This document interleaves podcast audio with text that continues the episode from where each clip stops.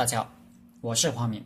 这节课我们接着分析《军争篇》原文。故不知诸侯之谋者，不能御交；不知山林险阻举责之行者，不能行军；不用乡导者，不能得地利。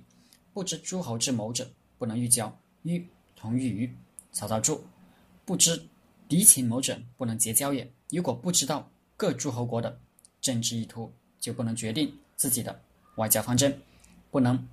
欲结外援，《孙子兵法》说：“上兵伐谋，其次伐交。”要搞好外交，就要知道各个利益相关方的利益和意图。这是一个博弈论思想，所以《孙子兵法》不仅是一本军事著作，也被博弈论学者推崇为最早的博弈论著作。具有竞争或对抗性质的行为称为博弈行为，在这类行为中，参加斗争和竞争的各方各自具有不同的目标或利益。为了达到各自的目标和利益，各方必须考虑对手各种可能的行动方案，并力图选取对自己最为有利或最为合理的方案。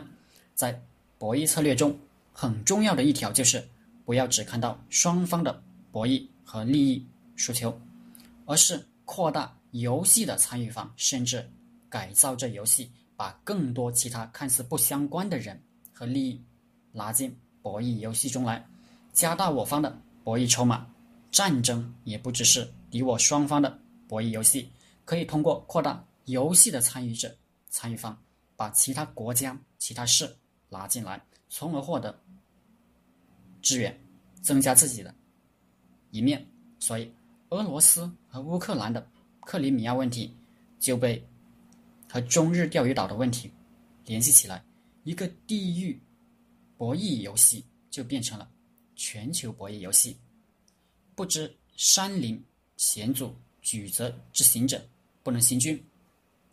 曹操注：高而从者为山，众树所聚者为林，坑堑者为险，一高一下者为阻。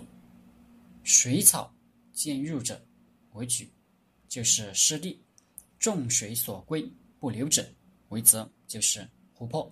所以，要所有的地形都非常清楚，才能行军。不用向导者不能得地利。向导就是向导，不重视用向导的就不能得到地利。对地形地利的研究是非常细致的工作。都知道，诺曼底登陆。登陆之前，盟军对诺曼底地形的侦察那是细致到了极点。晚上派间谍潜水，摸上沙滩去取沙子和泥土样本，调查沙滩沙有多厚，下面泥土多少，软硬如何，坦克能不能开上去。最后的结论是，沙滩太松软，坦克会陷进去。怎么办呢？方案是：先开上去一辆铺地毯的坦克，前面加一卷地毯、帆布和木板做成的，一路铺过去，后面的坦克跟着开上沙滩，对付那些反坦克钢架。先开上去一辆坦克，近距离对着钢架各焊接点轰轰垮后。人钻出坦克下去，给钢架系上钢缆，把这一一堆废铜烂铁拖走。